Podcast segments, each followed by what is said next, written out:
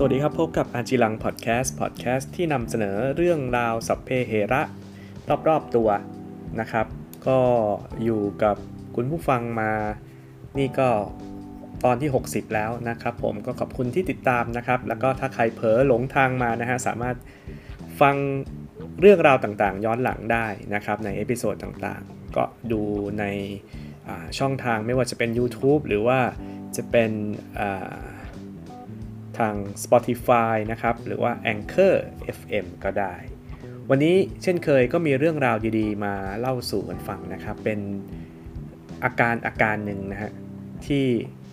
เราอาจจะไม่ค่อยได้คุ้นเคยสักเท่าไหร่ แต่ว่าเมื่อปลายปีที่ผ่านมาเนี่ยมันมีเคสอยู่เคสหนึ่งที่ผู้หญิงคนหนึ่งที่เป็น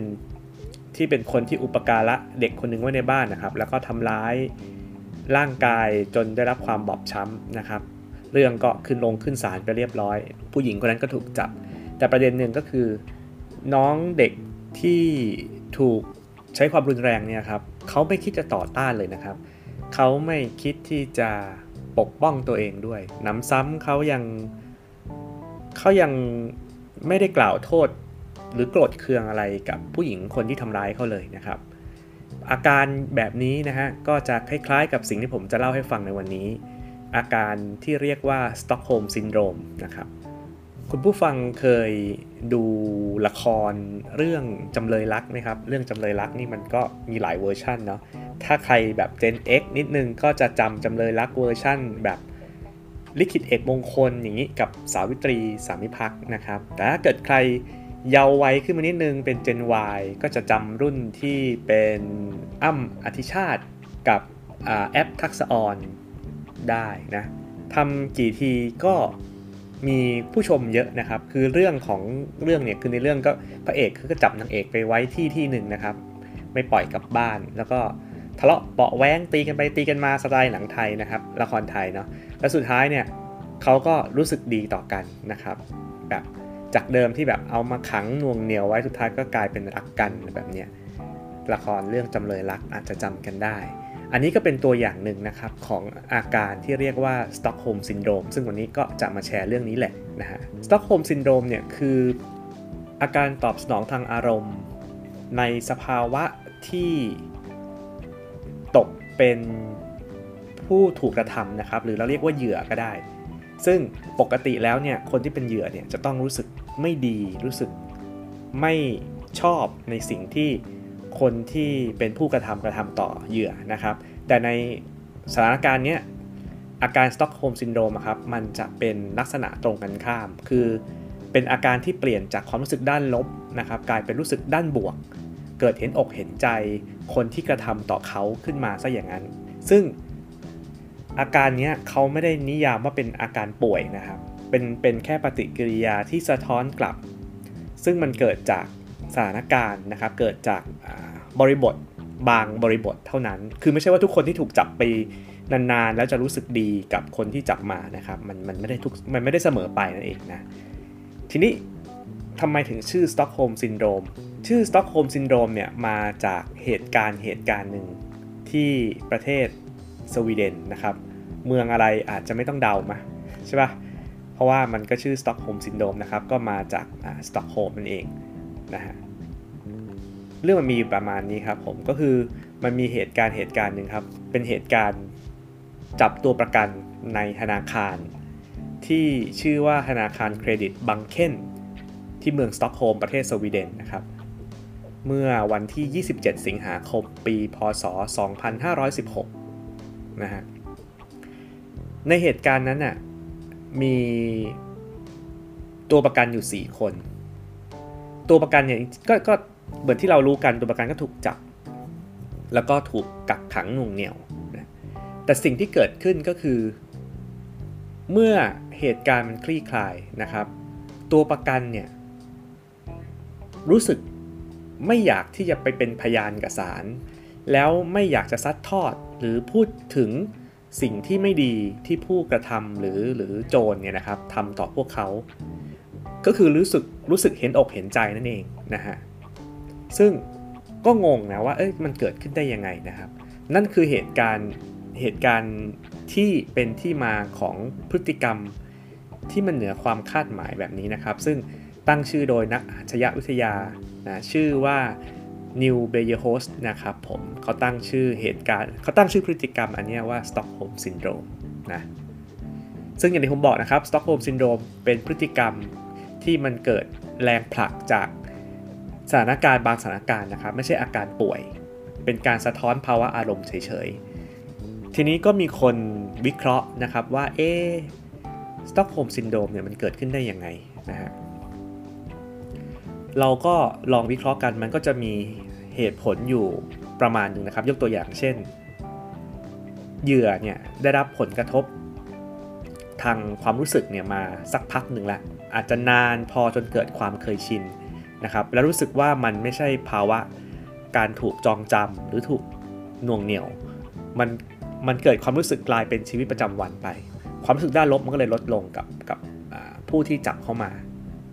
หรือ2นะครับ เหยื่อเนี่ยมีโอกาสอยู่ใกล้ชิดกับคนร้ายในบางสถานการณ์ที่แบบเหมือนตกทุกข์ได้ยากไปร่วมกันอะ่ะ เช่นไม่มีอาหารกินถูก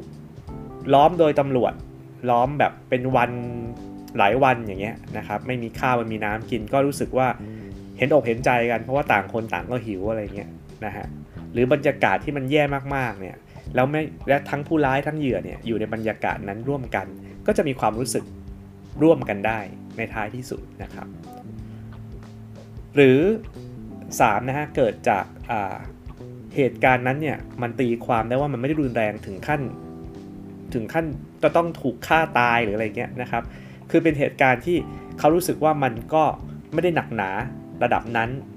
ทำให้เขารู้สึกปล่อยวางก็ไว้วางใจผู้ที่เป็นผู้ร้ายนะครับหรือผู้กระทำได้ในระดับหนึ่ง หรือ4นะครับ คนร้ายไม่ได้ร้ายขนาดนั้น คนร้ายยังแสดงออกในเชิงของมนุษยธรรมอยู่บ้าง คือมีด้านดีทำให้เหยื่อเห็นบ้างทำให้เหยื่อเนี่ยเห็นอกเห็นใจนะครับ รู้สึกสงสารนะเช่นจับตัวประกันปล้นธนาคาร แล้วอาจจะไปรู้เหตุผลว่าผู้ร้ายทำไป เพราะว่าต้องการจะเอาเงินไปช่วยชุมชนหมู่บ้านที่กำลังอดอยากหิวโหยอะไรเงี้ยนะฮะก็จะทำให้ทำให้เราเหยื่อเนี่ย รู้สึกแบบเห็นใจไปด้วย เราก็เลยกลายเป็นแบบ ไม่ได้รู้สึกกลัวคนร้ายไปนะครับ หรือการได้รับการให้เกียรติจากผู้ร้ายก็มีนะ คือผู้ร้ายเนี่ยก็ไม่ได้ร้ายกับเราไปตลอดนะครับ บางทีผู้ร้ายบางคนเนี่ยก็ดูแลเหยื่อเป็นอย่างดีนะครับทำให้เหยื่อเนี่ยรู้สึกรู้สึกดีครับ รู้สึกว่ามีคนเอาอกเอาใจ ถึงแม้ว่ากำลังจะถูกจับอยู่ก็ตามนะ ก็เห็นตามหนังตามละครนะ มันก็จะมีอะไรประมาณนี้นะฮะ หรือบางทีเราจะเห็นนะครับว่า บางทีตำรวจ หรือว่าคนที่เราน่าจะไว้ใจได้